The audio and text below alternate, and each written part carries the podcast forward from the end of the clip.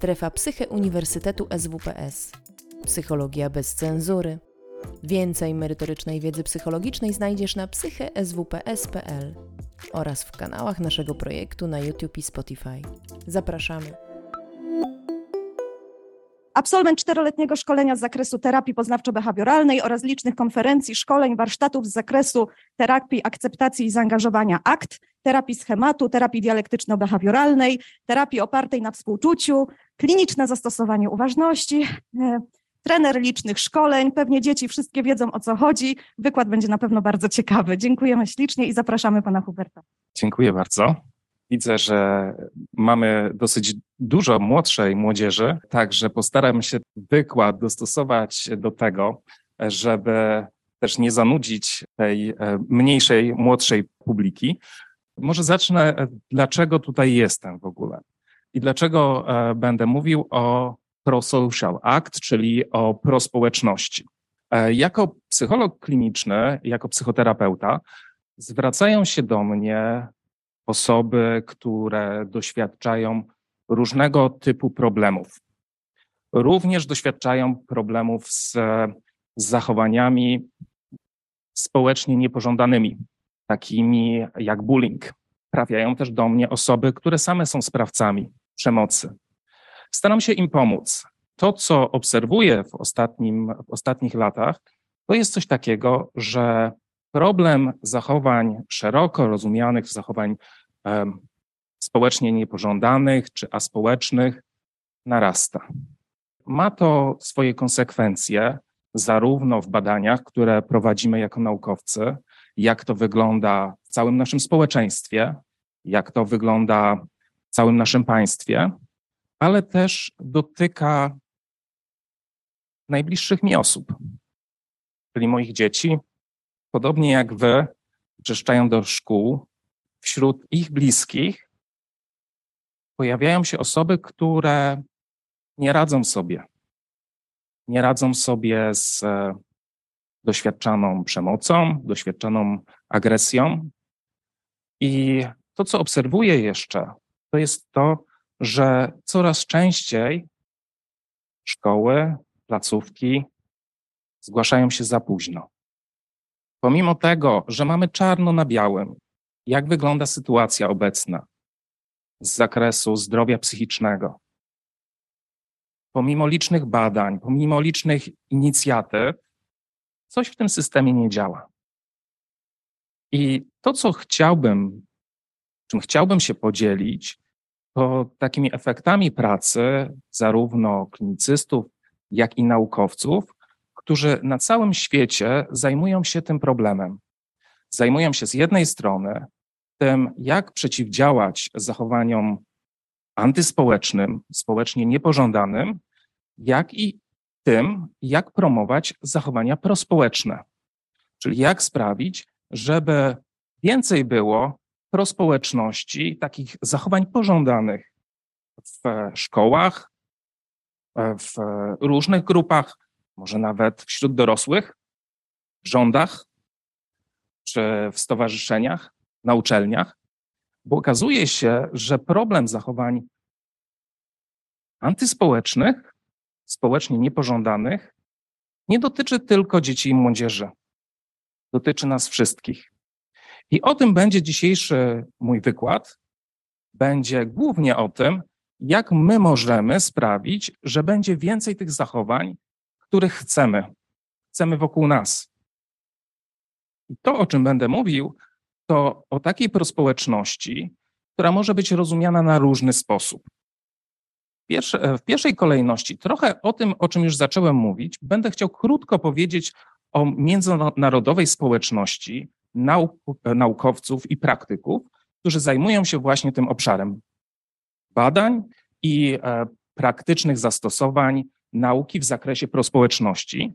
Drugi kawałek, wiem, że może to być dla niektórych trochę nudne, ale będę chciał pokazać prospołeczność jako integracyjną teorię naukową. Czyli jak nauka, jak badania naukowe możemy wykorzystywać do tego, żeby, czy są wykorzystywane do tego, żeby zmieniać nasz świat na lepsze. Właśnie w tym obszarze prospołeczności. I ostatni kawałek myślę trochę taki, który dla nas jest najważniejszy, jak sprawić, żeby tych zachowań prospołecznych było więcej. Jak sprawić, żeby było ich więcej w naszej szkole, jak też działać w takich sytuacjach, kiedy może ktoś z nas albo ktoś bliski nam nie zachował się tak, jakby chciał się zachowywać. Jak pomóc mu zmienić się na lepsze? To na początek o prospołeczności jako społeczność naukowców i praktyków. Tych stowarzyszeń i grup, które zajmują się prospołecznością, jest bardzo dużo. To jest kilka takich, w których ja sam e, się udzielam, z którymi ja jestem związany. To jest między innymi Stowarzyszenie na Rzecz Nauk Kontekstualno-Behawioralnych, takie trudne nazwy, e, ale też jest taka fundacja Psychoedukacja w Warszawie, która zajmuje się właśnie pracą z dziećmi i młodzieżą i e, szkoleniem nauczycieli, robieniem warsztatów w szkołach w całej Polsce. Jest też nasz polski oddział naukowy ACBS Polska, którego założycielami są właśnie absolwenci między innymi tej uczelni, e, SWPS i też na tej uczelni pierwsze nasze konferencje miały miejsce studenckie, takie jak tutaj, zapoczątkowane Poznaniu. Tutaj mam przyjemność być po raz pierwszy w Katowicach, ale również też na Uniwersytecie SWPS. I to, co charakteryzuje te stowarzyszenia, to jest coś takiego, co my nazywamy open science, czyli otwarta nauka. Czyli taka troska z jednej strony o wspólne dobro, z drugiej strony o to, żeby tą nauką się dzielić, żeby zamiast ją licencjonować i utrudniać do niej dostęp, my staramy się ją otwierać tak, żeby każdy mógł korzystać z tej wiedzy, którą my tworzymy, którą my odkrywamy, z tych badań naukowych, na które poświęcamy nasze życia. Wyniki tych badań i odkrycia, które my mamy, część z tych odkryć chciałbym Wam dzisiaj pokazać, jak to się przekłada właśnie na funkcjonowanie nasze i na różne rodzaje teorii naukowych. Teorii naukowych, czyli nie hipotez, tylko takich prac badawczych, które e, są testowane i które można później e, sprawdzić w praktyce, jak się przekładają, bo teoria nie jest dobra wtedy, kiedy jest przekonująca. Teoria jest dobra wtedy, kiedy można ją sprawdzić, sprawdzić w praktyce. I tutaj, jeżeli mówimy o prospołeczności, mam głowie trzy takie główne nurty teoretyczne. Z jednej strony są to teorie ewolucyjne, z drugiej strony teorie ekonomiczne, no i oczywiście teorie psychologiczne. Zacznijmy od teorii ewolucyjnych. Jak my rozumiemy ewolucjonizm? Co to jest ewolucja? To jest pytanie może do tej młodszej części.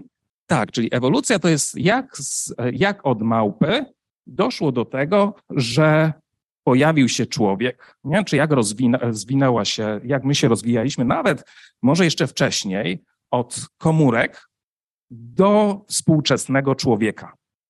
Super. Dokładnie tak, czyli to, są takie, to jest taka teoria, której twórcą między innymi jest Karol Darwin. I rzeczywiście w ten sposób my bardzo często uczymy się o ewolucji, trochę jako naszej historii.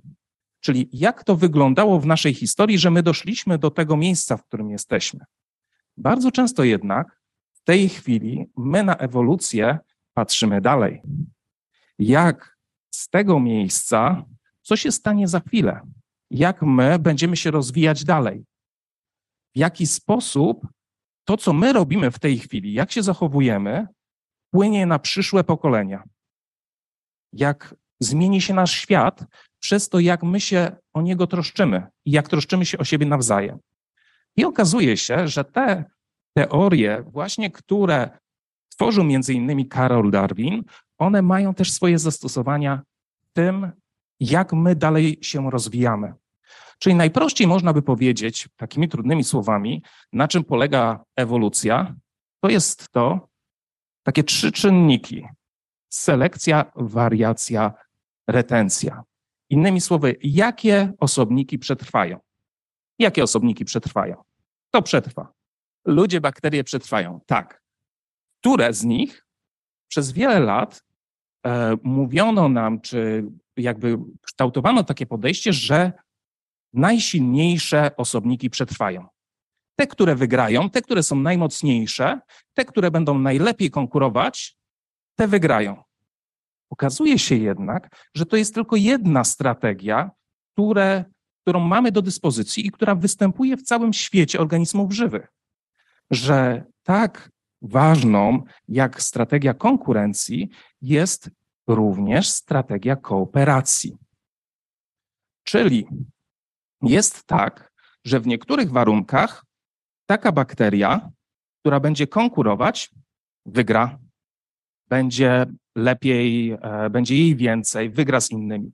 Ale w innych warunkach to nie konkurencja, tylko kooperacja będzie stanowiła o tym, czy ta bakteria wygra, czy, czy będzie jej więcej, czy nie.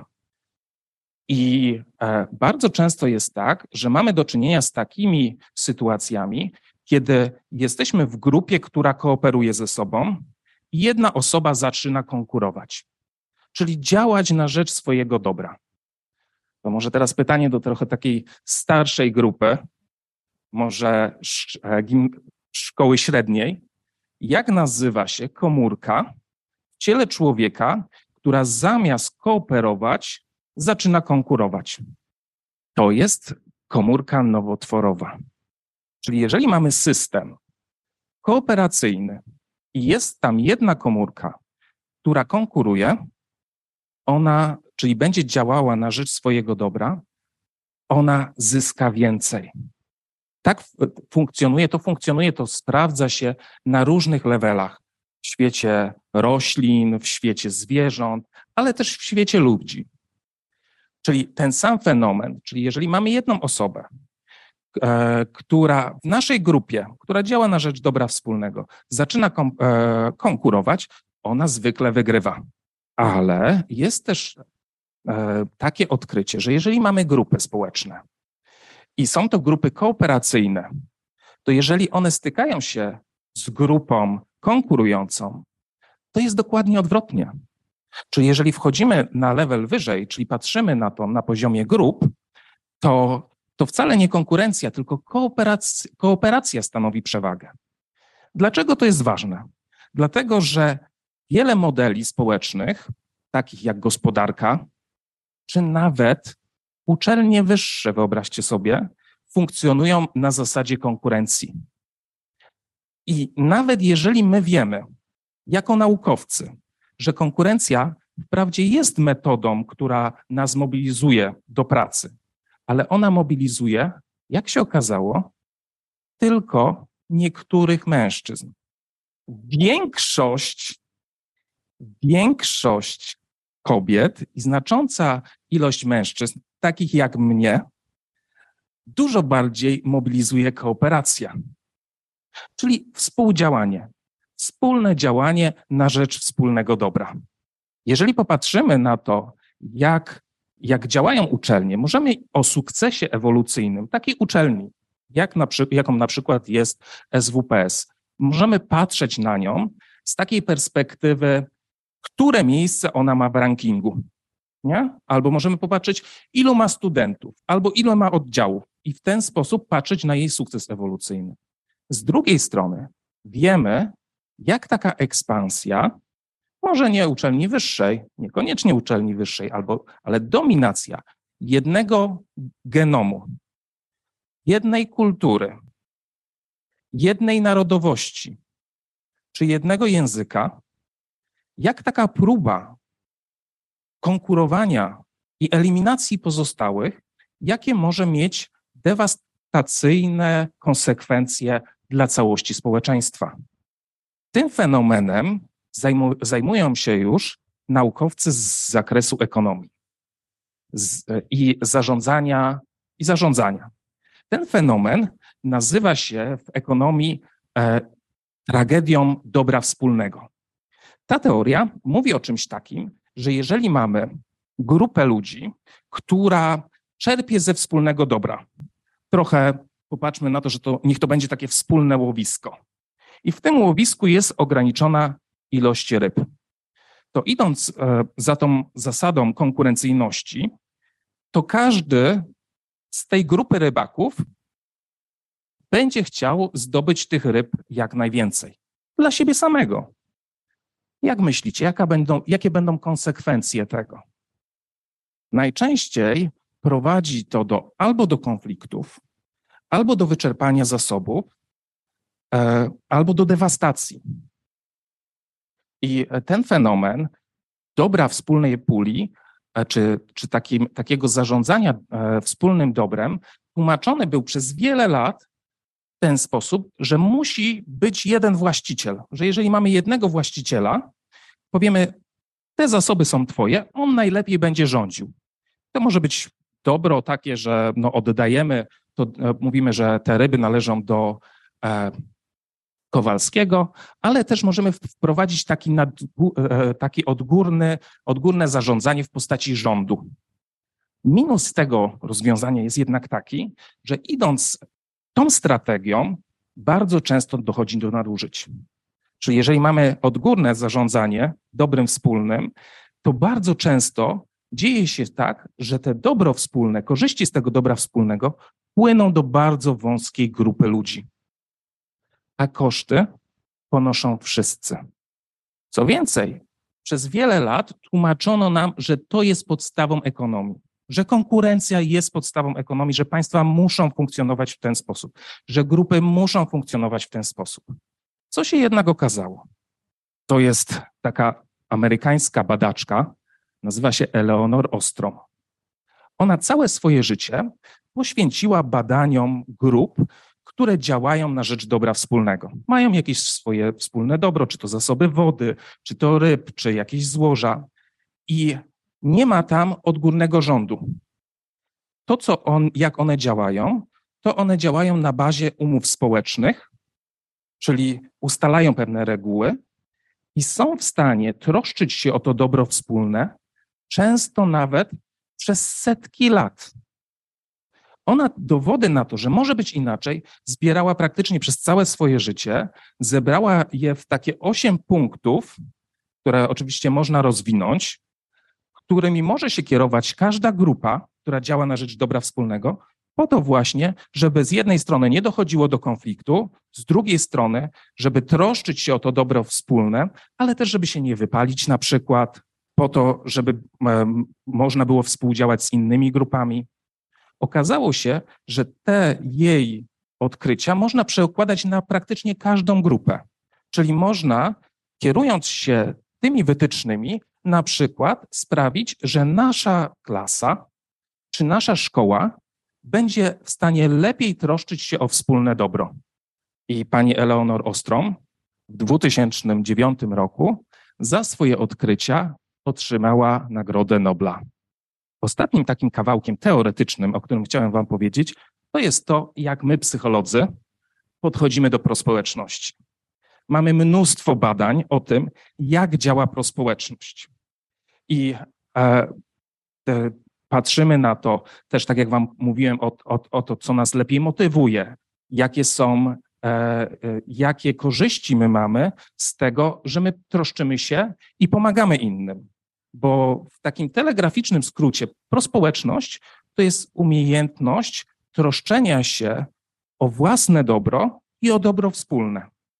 To nie jest troszczenie się o czyjeś dobro kosztem mojego dobra, czyli czy moim kosztem, tylko umiejętność troszczenia się o to, co jest dla nas ważne, trosce również o moje zasoby. I to, co odkrywają naukowcy, e, ja jestem związany z e, naukowcami kontekstualno-behawioralnymi, to odkryli, że podobnie jak mamy ten, to nasze biologiczne DNA, ktoś wie, co to jest DNA? kwas desoksyrybonukleinowy, który stanowi podstawę dziedziczności, czyli przekazywania informacji dalej. I dzięki temu naszemu DNA my możemy przekazywać pewne cechy, zarówno biologiczne, jak i psychologiczne, z pokolenia na pokolenie. I to dzieje się zarówno w świecie zwierząt, jak i w świecie ludzi. Ale to, co odkrywają naukowcy, to jest to, że u ludzi my mamy jeszcze jedną przewagę. Dla nas ewolucja to nie jest tylko biologiczne DNA. My mamy nasze odkrycia z zakresu języka, z zakresu kultury, które dają nam możliwość przekazywania naszej wiedzy dalej z pokolenia na pokolenie. Nie tylko w oparciu o geny. Co więcej, naukowcy kontekstualno-behawioralni odkryli coś takiego, że podobnie jak w wypadku naszego biologicznego DNA, my mamy takie podstawowe umiejętności psychologiczne, które możemy rozwijać w sobie, taki potencjał, który sprawia, że jeżeli my je trenujemy, te nasze umiejętności, to lepiej jesteśmy w stanie działać na rzecz naszego dobra wspólnego, czy na rzecz naszych wartości. Tą umiejętność działania na rzecz naszych wartości, nawet w obliczu pojawiających się barier, nazywamy elastycznością psychologiczną. A proces rozwoju zarówno tych cech biologicznych naszego organizmu, jak i cech psychologicznych nazywamy dojrzewaniem. I tutaj dochodzimy do szkoły. To, co staramy się robić w ramach e, nauk kontekstualno-behawioralnych, to staramy się tworzyć takie modele, które można stosować w szkole. Można stosować w gabinecie z dzieciakami, zarówno pracować, pracując z zachowaniami problemowymi, ale też poprzez trening umiejętności psychologicznych, lepiej pomagać młodym ludziom odkrywać to, co jest dla nich ważne. Ten model, on nazywa się DNAV. Ten model DNAV to tak naprawdę jest akronim, który mówi o podstawowych umiejętnościach psychologicznych i tak.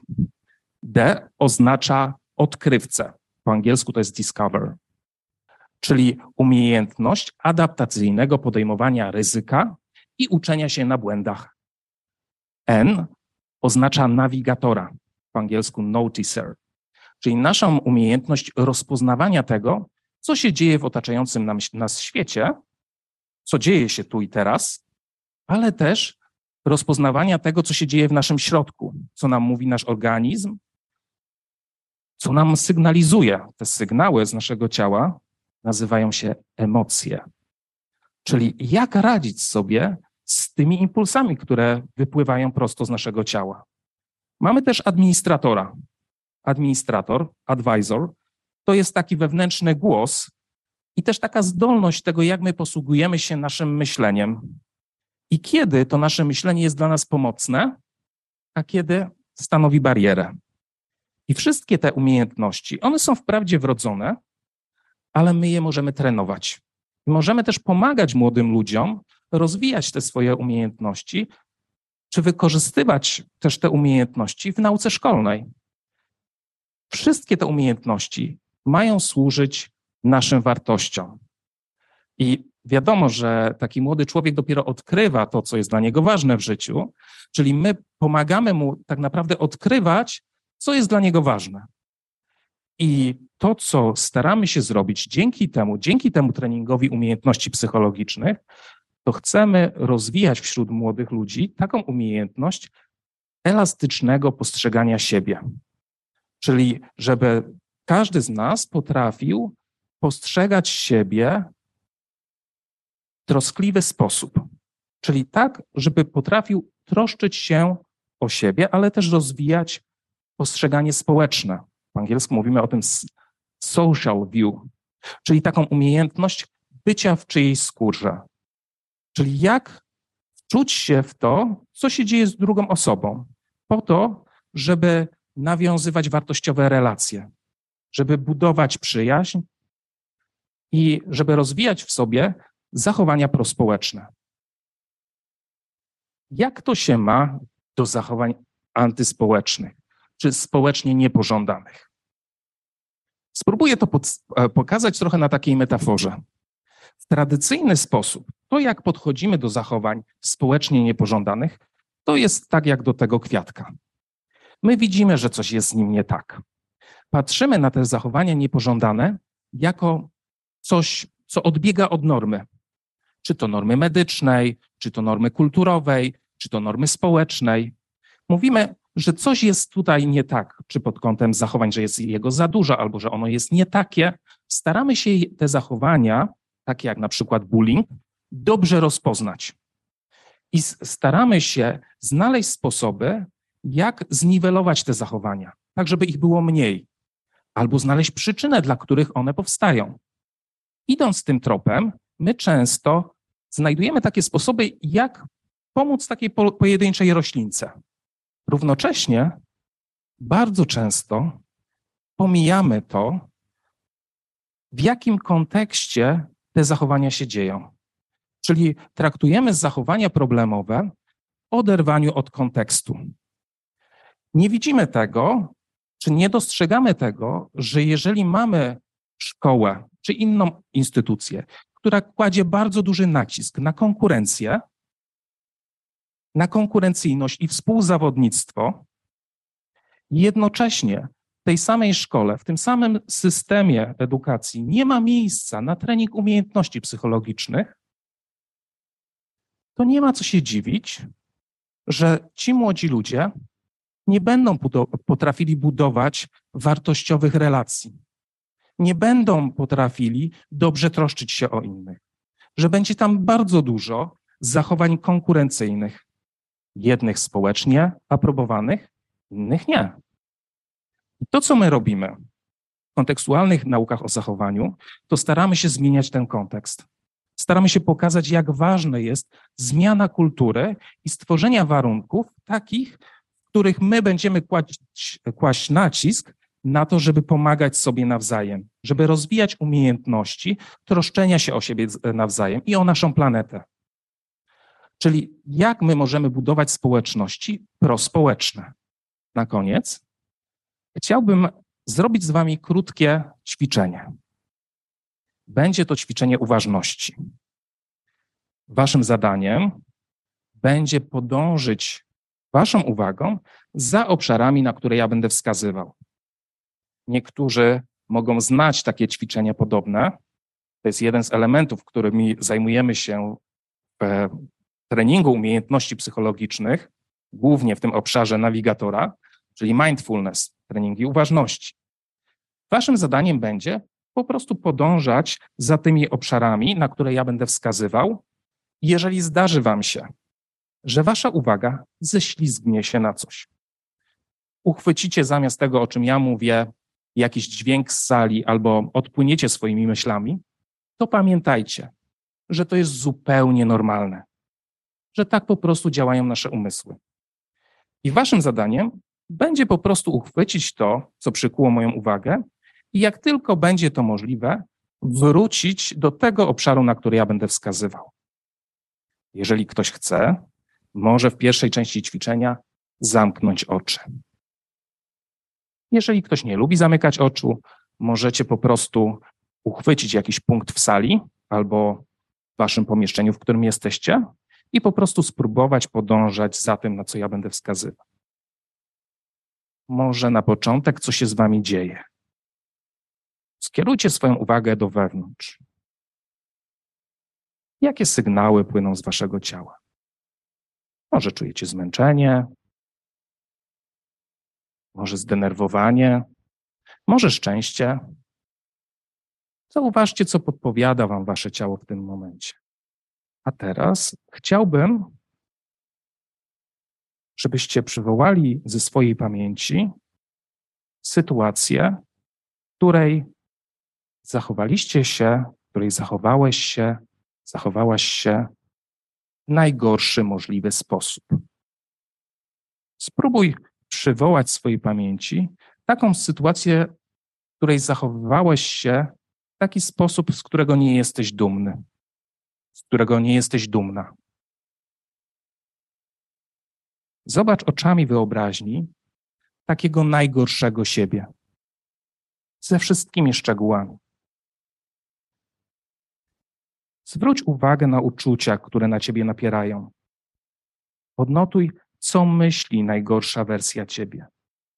Uświadom sobie konkretne myśli. Zauważ, jak najgorsza wersja ciebie zachowuje się w stosunku do osób, na których ci zależy. Jak dalece odbiega od tego, co jest dla ciebie ważne. Zauważ też, że możesz przyglądać się tym wszystkim sytuacjom, myślom, uczuciom, najgorszej wersji siebie i jednocześnie jesteś tutaj, obserwując to wszystko. Zauważ, że możesz uruchomić takiego wewnętrznego obserwatora. A teraz pomyśl, tak jak nie jesteś jedynie swoim oddechem, czy tym, jak aktualnie wyglądasz. Jak miałbyś być jedynie tą najgorszą wersją siebie? Przez kilka najbliższych chwil spróbuj obserwować to, co się z Tobą dzieje.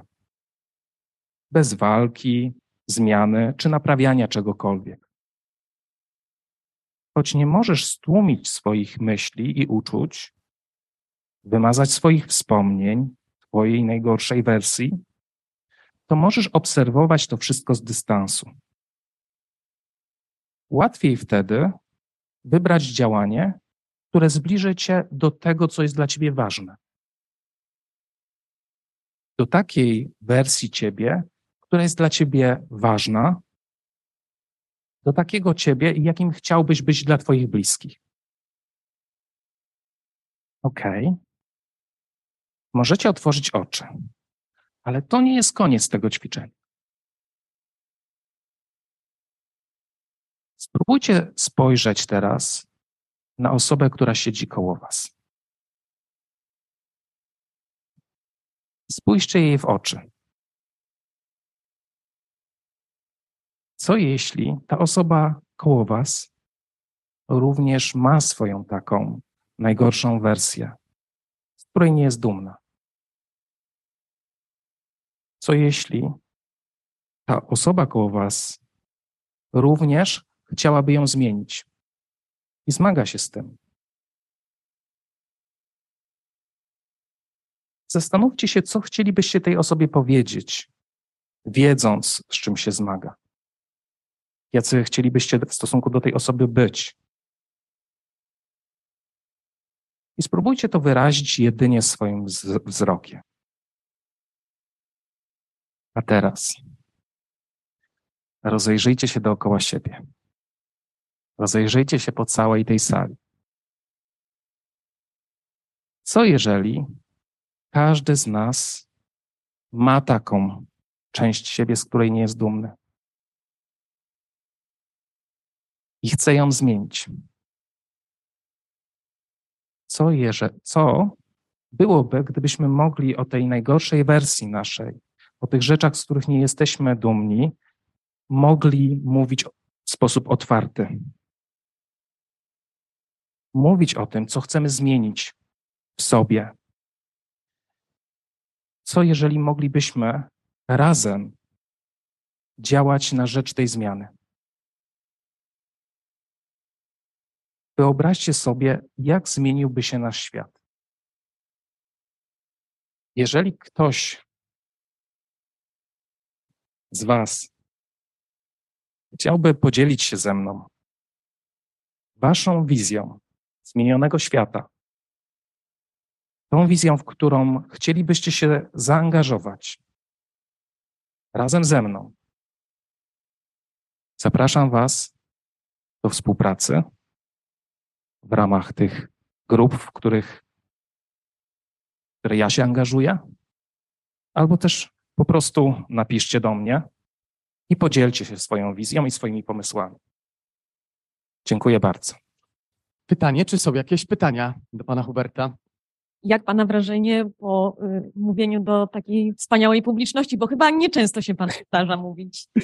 Nie, nie, na pewno mi to bardzo pomogło, jak młodsza młodzież, ale też starsza e, pomagała mi po prostu uczestnicząc w e, tym moim warsztacie trochę, jak mówiliście wcześniej, że się denerwujecie, bo ja też się bardzo denerwowałem przed tym, przed tym warsztatem.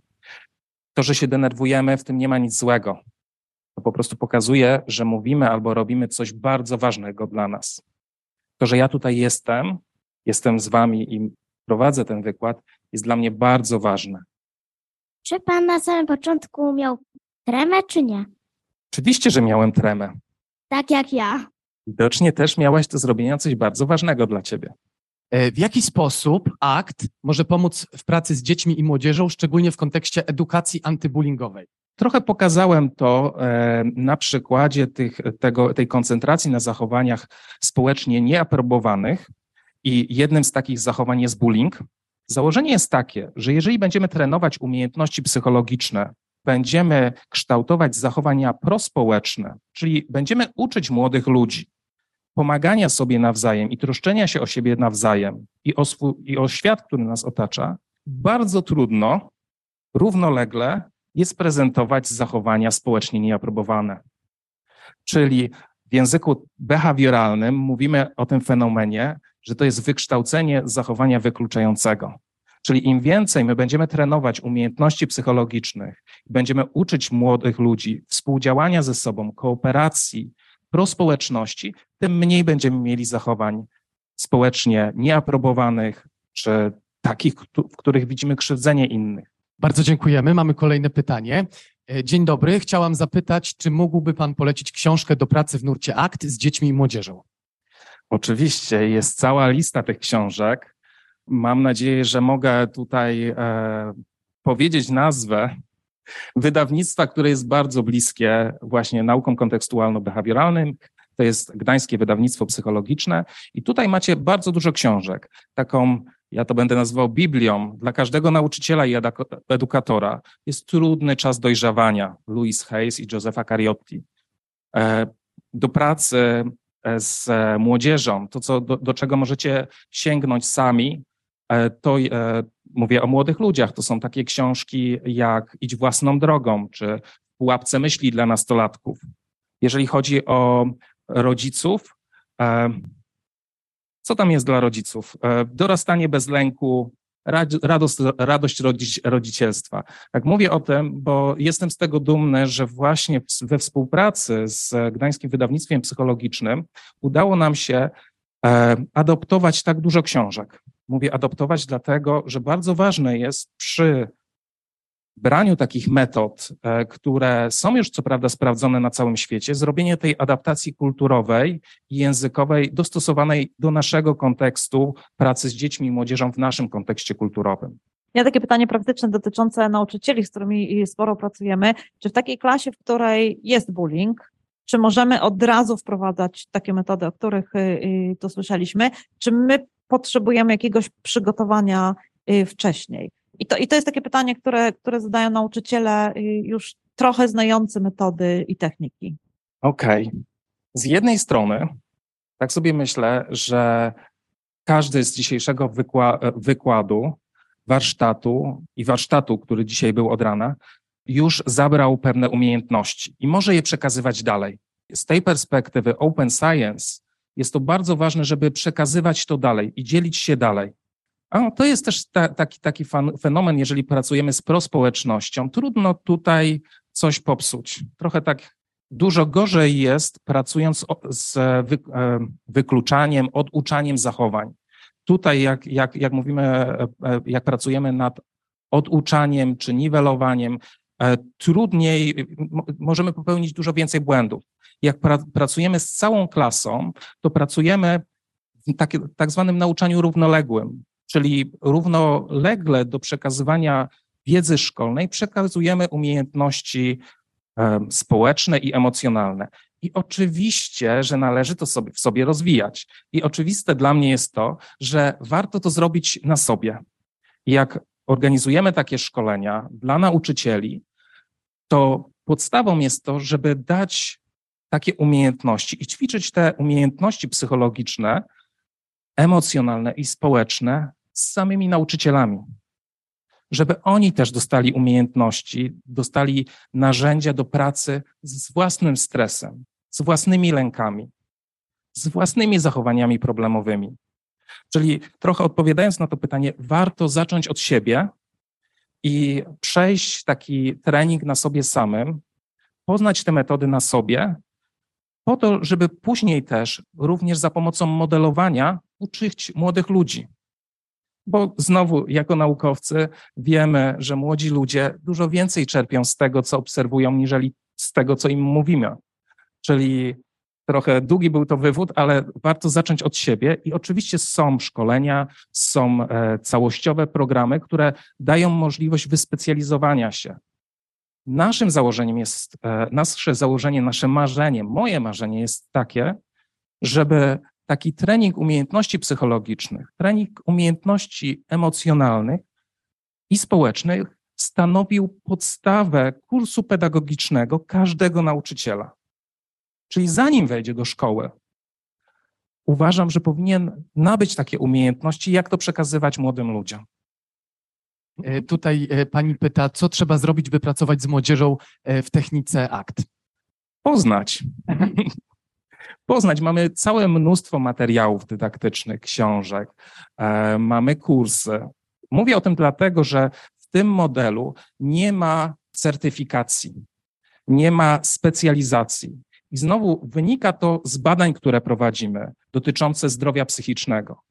I dla mnie takim dużym wstrząsem było to, że badania Światowej Organizacji Zdrowia pokazują, że model troski o zdrowie psychiczne na świecie oparty na specjalistach jest niewystarczający.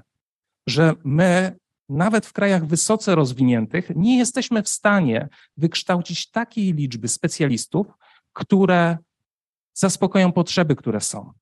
Czyli dla mnie tak naprawdę każdy powinien nauczyć się, każdy powinien tego się uczyć w przedszkolu, w szkole. Czyli co robić? Po prostu poznawać to, uczyć się tego, sprawdzać. Są to metody potwierdzone naukowo. To nie jest kwestia przekonywania siebie, tylko można zobaczyć w badaniach, jak to, jak to wygląda. Sam akt ma ponad tysiąc ra- randomizowanych badań kontrolnych, które pokazują jego skuteczność pomagania osobom, które zmagają się z różnymi barierami. Barierami psychopatologicznymi, ale też barierami w okresie dorastania, barierami w e, koncernach, w sporcie, czyli jak, czy też jak działa akt, który pomaga nam się rozwijać na przykład zawodowo.